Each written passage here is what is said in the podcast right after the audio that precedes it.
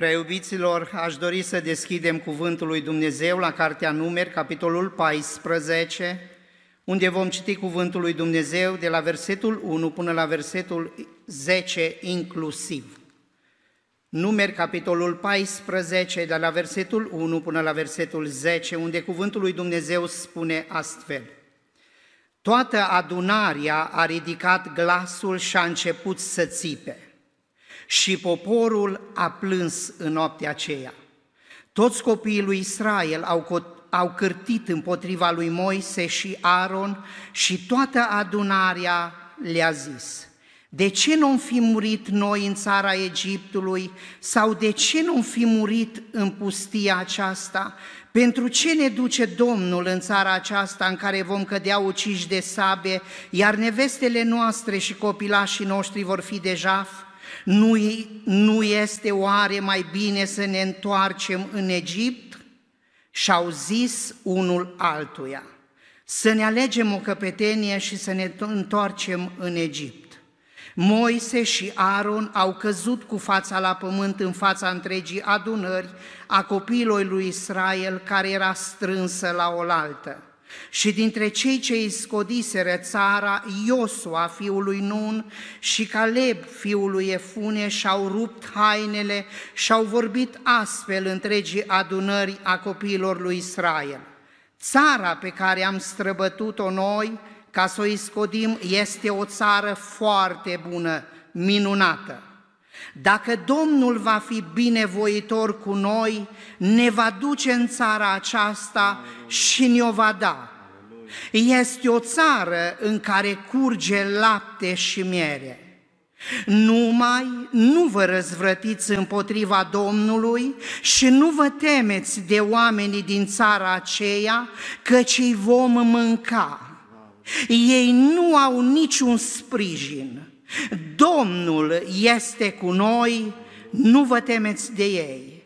Toată adunarea vorbea să-i ucidă cu pietre, când slava Domnului s-a arătat peste cortul întâlnirii înaintea tuturor copiilor lui Israel. Amin. Domnul este cu noi, de aceea nu ne temem. Amin. Vă rog frumos să reocupați locurile. Iubiții Domnului, este un mare har pe care l-am primit și în după masa aceasta din partea lui Dumnezeu. Îi suntem recunoscători și mulțumitori pentru că ne-a săturat într-un mod deosebit sufletele noastre și putem să înălțăm plin de bucurie numele Domnului, pentru că El s-a atins de noi, El ne-a ridicat, ne-a săturat, ne-a mângâiat, ne-a îmbărbătat. Dumnezeul nostru este în mijlocul nostru, binecuvântat să fie numele Domnului. Iubiții Domnului, cartea aceasta în mod cronologic este o continuare a cărții Exodului. Pentru că în cartea aceasta vedem atâtea lucruri care s-au perindat, pe care le găsim și în cartea Exodului și apoi vedem în cartea aceasta care se împarte în trei secțiuni. Noi cu pasajul nostru, cu capitolul nostru din seara aceasta, ne găsim în cea de-a doua secțiune, unde cuvântul lui Dumnezeu ne vorbește despre generația Exodului, care n-a mai ajuns să intre în țara promisă din cauza necredinței lor. Credi- necredința a fost ceea ce i-a împiedicat să ajungă la biruință. Necredința a fost obstacolul care nu i-a lăsat să intre în țara promisă de Dumnezeu. Și pentru că n-au crezut în cuvântul lui Dumnezeu, în făgăduințele lui Dumnezeu, în tot ceea ce Dumnezeu le promisese, Dumnezeu a spus hotărât că generația aceea nu va intra în țara pe care El le-a făgăduit-o. S-a ținut Domnul de cuvânt în privința aceasta? Da, dragii mei, da. Pentru că Dumnezeu este credincios tuturor făgăduințelor sale. Când Dumnezeu îți spune că va lucra cu semne și minuni în viața ta, în viața dumneatale, în viața familiei dumneatale, crede-L pe cuvânt pe Dumnezeu, pentru că El va lucra așa cum ți-a promis. Încrede-te în Dumnezeu din toată inima ta și nu te bizui pe înțelepciunea ta. Recunoaște-L pe Domnul în toate căile tale și El, Domnul, îți va netezi cărările.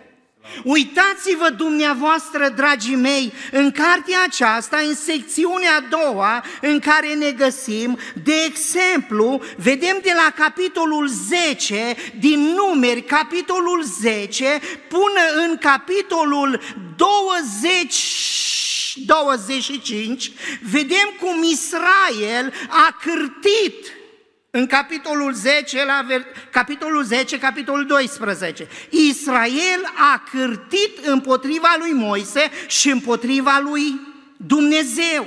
Apoi vedem, dragii mei, cum Israel s-a răzvrătit împotriva lui Dumnezeu și a fost necredincios lui Dumnezeu. Apoi vedem cum Israel a păcătuit și s-a răzvrătit în pustie împotriva lui Dumnezeu. Vedem apoi neascultarea lui Israel de poruncile Domnului.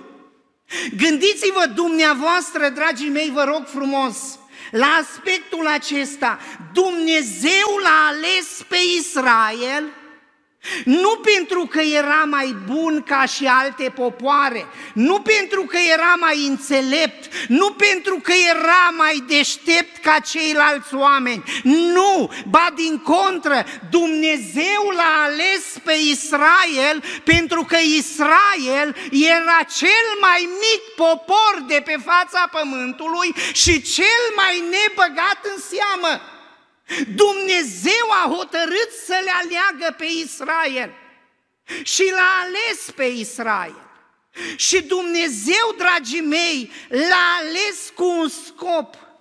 I-a făcut parte de o chemare minunată ca prin poporul acesta Dumnezeu să-și proslăvească numele pe întreagă fața pământului. Acum gândiți-vă dumneavoastră că l-a ales Domnul, l-a chemat Domnul, l-a împuternicit Domnul și l-a trimis Domnul, așa cum se spunea de către faratele Ali. Și oamenii aceștia, dragii mei, nu mai n-au putut să creadă în Dumnezeu. Numai n-au putut să creadă că Dumnezeu este la cârma lor. L-au ispitit, au cârtit, au fost nemulțumitori înaintea lui Dumnezeu și toate acestea, dragii mei, de unde au apărut? De unde vine cârtirea? De unde vine nemulțumirea? De unde vin lucrurile care nu-s plăcute lui Dumnezeu?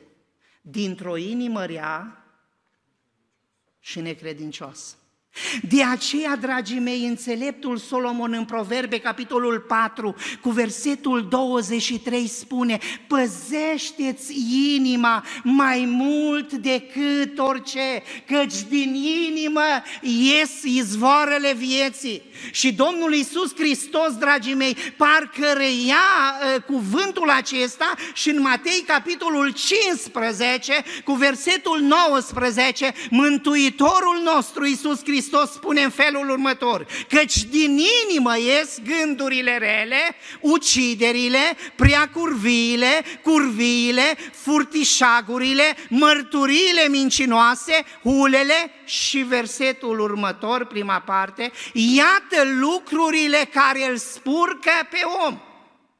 Așadar, dragii mei, vedem că în inima noastră este centrul de comandă unde se adună și binele și rău.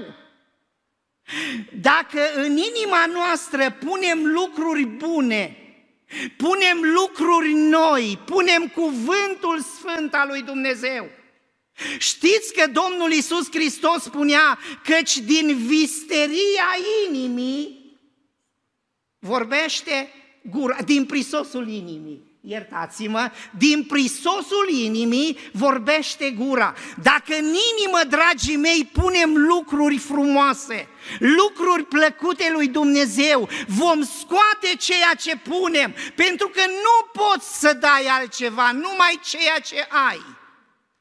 Dacă îl iubești pe Dumnezeu, vei vorbi cu cei ce te întâlnești despre dragostea lui Dumnezeu. Dacă ești credincios lui Dumnezeu, vei vorbi cu frații, cu surorile, cu semenii despre credincioșia lui Dumnezeu pe care ți-a dat-o Dumnezeu prin harul său, slăvit să fie numele Domnului. Ei, dragii mei, această generație a fost necredincioasă Domnului. Și tema din după masa aceasta este pericolele creștinului sau ale creștinismului, și anume necredința. Necredința, dragii mei frați și surori, este un mare păcat. Păcatul care i-a împiedicat pe frații noștri ca să intre în țara făgăduinței a fost necredința. Dacă vom merge și ne vom apleca asupra textului pe care l-am citit, vom vedea, dragii mei, că textul, capitolul 14, începe în felul următor. Toată adunarea a ridicat glasul și a început să țipe. Versetul 2 toți copiii lui Israel au cârtit împotriva lui Moise și împotriva lui Aaron.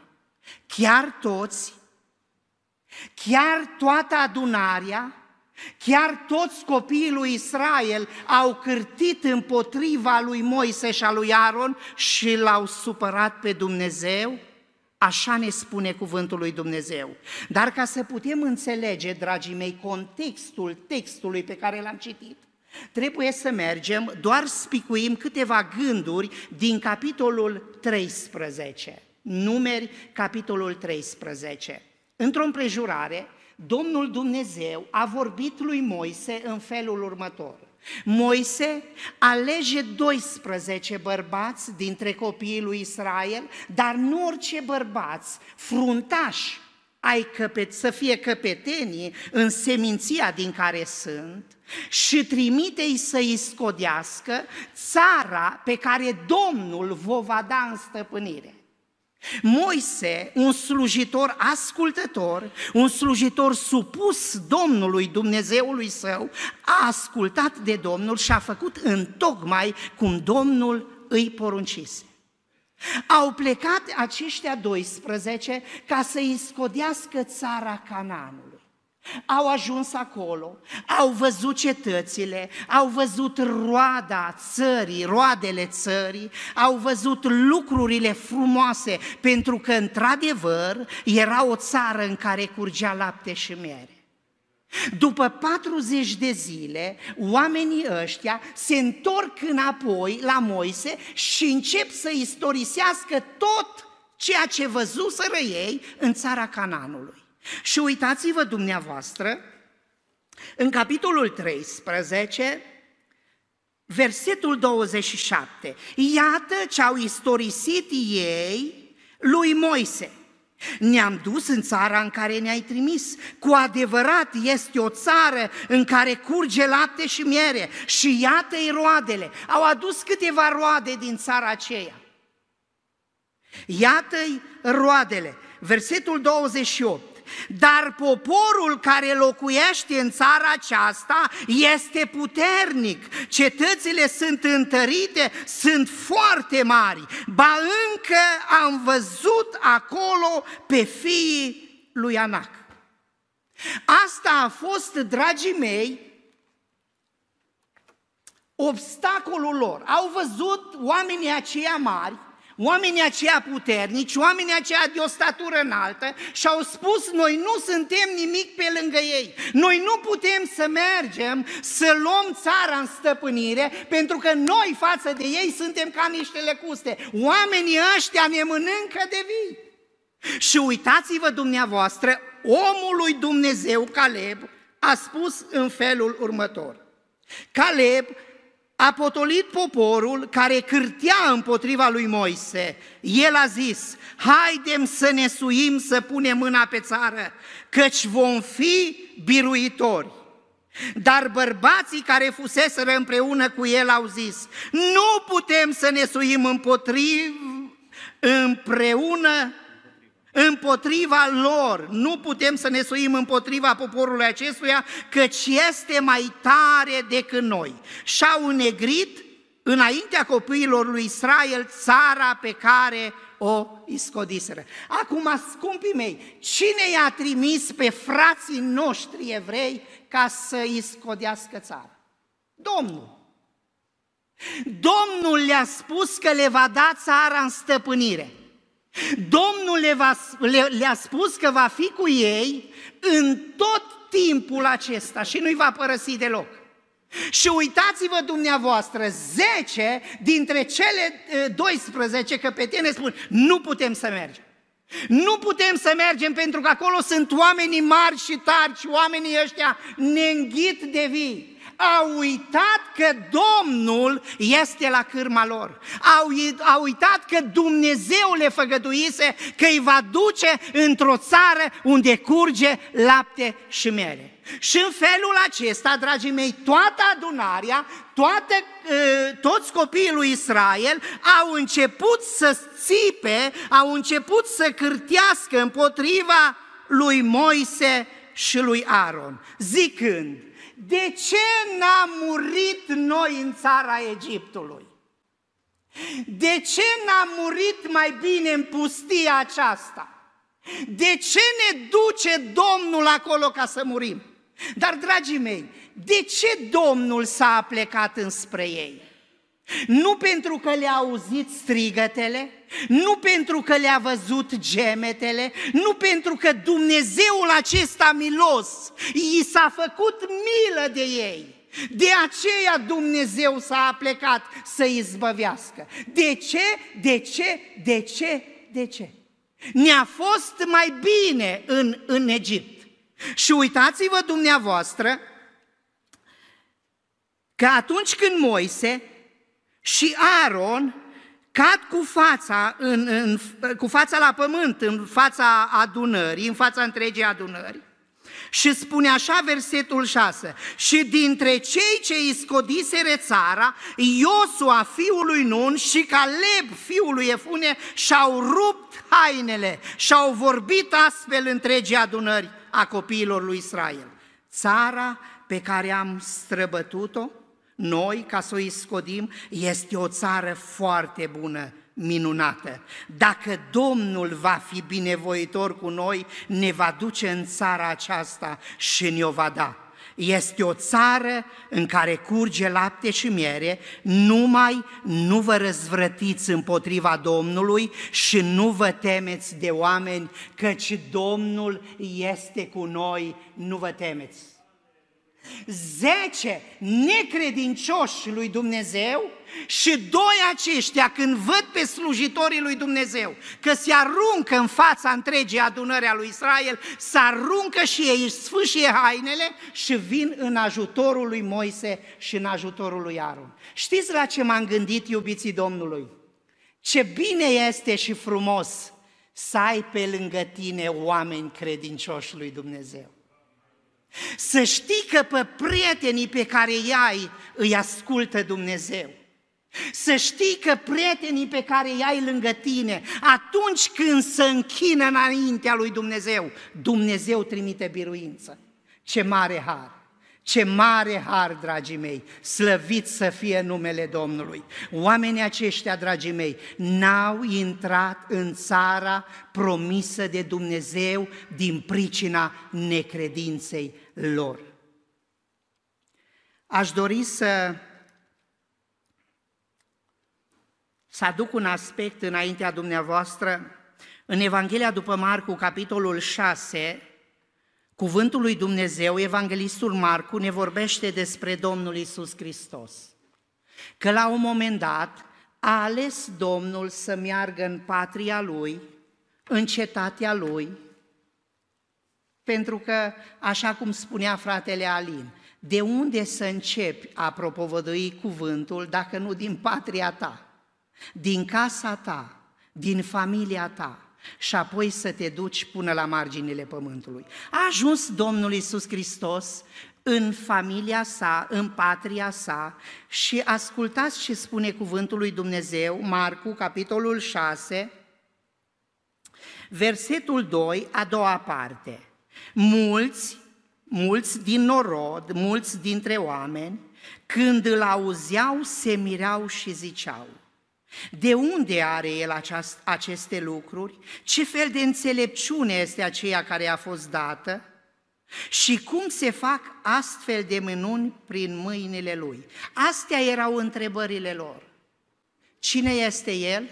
Cine a dat înțelepciunea pe care o are? De ce să fac minunile acestea prin el? Și ascultați, vă rog frumos, Domnul Isus, care le cunoștea gândurile și cred că i-a auzit, a spus în felul următor. Dar Isus a zis, un proroc nu este disprețuit decât în patria lui. așa că în patria ta ești mai disprețuit ca pretutindeni, de aceea cred că mulți fug din patria lor și se duc în alte părți. Dar trebuie să trecem pe acolo.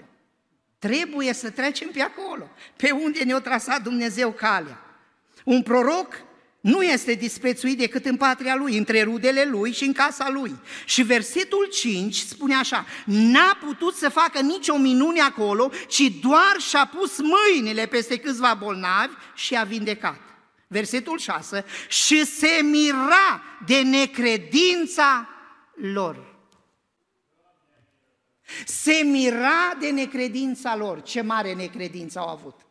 Încât Fiul lui Dumnezeu a ajuns să se mire de necredința lor. Vedeți, dragii mei, că necredința lor l-a, l-a împiedicat pe Domnul Isus Hristos ca să facă multe minuni în patria lui? Necredința. Poate ești aici și aștepți răspunsul lui Dumnezeu de multă vreme. Poate chiar în clipa aceasta te gândești și îi spui lui Dumnezeu, Doamne, a trecut un an, doi, cinci, zece ani, aștept ca Tu să-ți întinzi mâna în dreptul familiei mele. Și Dumnezeu îți spune în clipa aceasta, eu nu mi-am întins mâna pentru că tu n-ai crezut că eu pot să fac lucrul acela. Pentru că tu n-ai crezut ceea ce eu pot să fac și ceea ce eu vreau să fac. Iubiții Domnului, cred că fiecare dintre noi am trecut prin asemenea lucruri. Am avut momente de, de descurajare, momente de, de de lăsare, cred lucrul acesta. Pentru că mă uit și la omul lui Dumnezeu Moise, a fost uh, omul lui Dumnezeu care a făcut atâtea lucruri, atâtea lucrări minunate din partea lui Dumnezeu și la porunca lui Dumnezeu, dar a ajuns o clipă, atunci, dragii mei, când Dumnezeu i-a spus să vorbească stâncii din Horeb, el nu i-a, el nu i-a vorbit, ci a lovit stânca. Și nu trebuia să o lovească.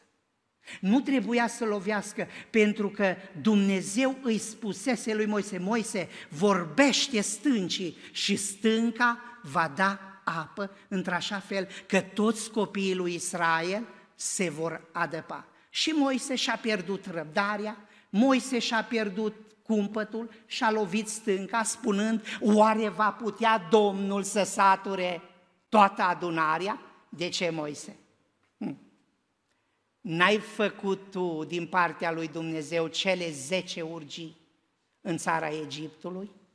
N-ai întins tu, Moise, și ai lovit apele Mării Roșii în numele Dumnezeului celui veșnic și apele s-au deschis? De ce Moise ai ajuns și ți-ai pierdut cumpătul, încât să spui, oare va putea Domnul? Domnul poate binecuvânta să fie Domnul. Nu este lucru pe care să nu-l poată face Dumnezeul nostru, mărit să fie numele Domnului. Iubiții Domnului, doar puțin și mă apropiu de încheiere pentru că timpul a zburat așa de repede, Doar aș vrea să, să aduc înaintea dumneavoastră ceea ce înseamnă să fii necredincios.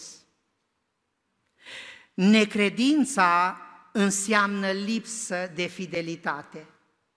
Să fii infidel celui care ți este credincios. Înseamnă lipsă de încredere. Necredința înseamnă lipsă de respect. Înseamnă trădare, înseamnă cârtire, înseamnă murmurare. Toate acestea înseamnă necredință. Acum, mai iubiții Domnului, gândiți-vă cum a fost inima lui Dumnezeu ca și tată când și-a văzut proprii lui copii că îi sunt necredincioși.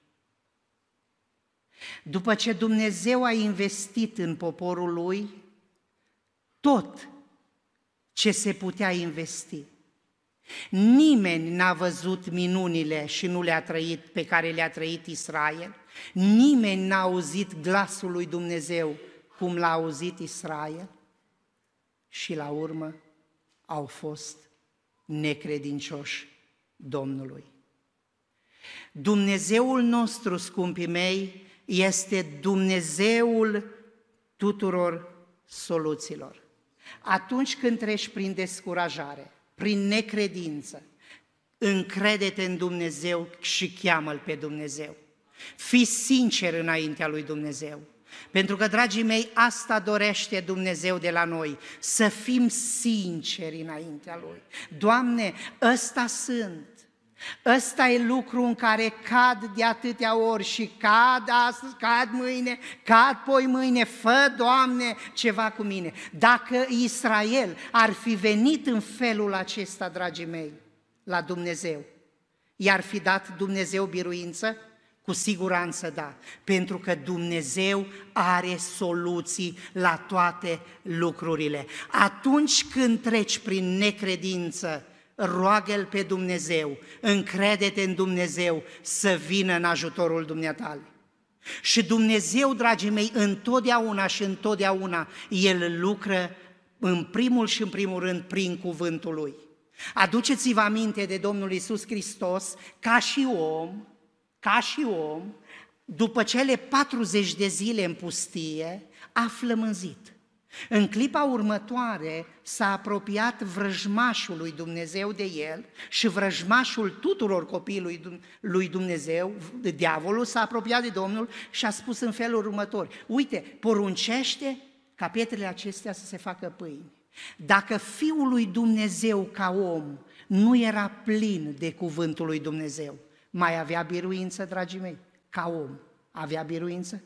Niciodată. Pentru că ceea ce îți dă biruință asupra păcatului, asupra poftelor firii pământești, asupra lucrurilor întunericului, este cuvântul sfânt al lui Dumnezeu. Strâng cuvântul tău în inima mea. De ce îl strâng, Doamne? Să pot să vadă frață că eu mai nu știu cum sunt, nu, nu pentru asta, ca să nu păcătuiesc împotriva lui Dumnezeu și Dumnezeu să ne ajute. În primul rând, dragii mei, Dumnezeu lucrează prin cuvânt prin cuvântul Domnului. În al doilea lucru, în al doilea rând, Dumnezeu lucrează prin Duhul lui cel Sfânt. Îmi place așa de mult uh, primul martir al bisericii primare, Ștefan. Despre el Biblia spune, dragii mei, că a fost omul care a fost plin de harul lui Dumnezeu, plin de puterea lui Dumnezeu, plin de credință și plin de Duhul Sfânt. Noi o să vedem cum e un om plin de har, de Duh, de credință și de putere. Fapte, capitolul 5, ă, Fapte, capitolul 7, versetul 55. Să vedem, dragii mei, cum este un om plin de plinătatea lui Dumnezeu. Dar Ștefan, plin de Duhul Sfânt, și-a pironit ochii spre cer a văzut slava lui Dumnezeu și pe Iisus stând în picioare la dreapta lui Dumnezeu. Când îl vede omul pe Dumnezeu, când vede omul slava lui Dumnezeu, atunci când este plin de Duhul lui Dumnezeu. Dumnezeu să ne umple. În al treilea rând, dragii mei, Dumnezeu lucrează prin rugăciunile adresate Lui. Mulți oameni fac tot felul de rugăciuni, dar să știți că multe n-au nicio valoare. Dumnezeu ascultă rugăciunea înălțată în numele Fiului Său. Dumnezeu trimite biruință copiilor săi prin rugăciune. Vă aduceți aminte de pilda din Luca, capitolul 18, unde Domnul Iisus Hristos spune despre acel judecător nedrept? Era el nedrept. Măcar că era pus acolo ca să facă dreptate. Păi un judecător este pus să facă dreptate, dar ăsta era nedrept. Și pentru că a fost nedrept, Dumnezeu a avut soluție. I-a pus o văduvă acolo, care nu s-a lăsat de capul lui, până când nu i-a făcut dreptate. Și pentru că a insistat și a insistat și a insistat, judecătorul nedrept i-a făcut dreptate. Și auziți ce spune judecătorul ce drept.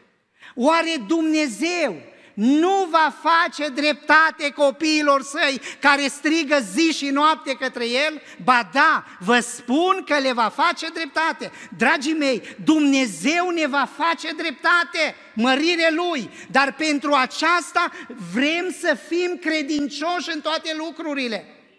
Chiar dacă nu le înțelegem pe toate.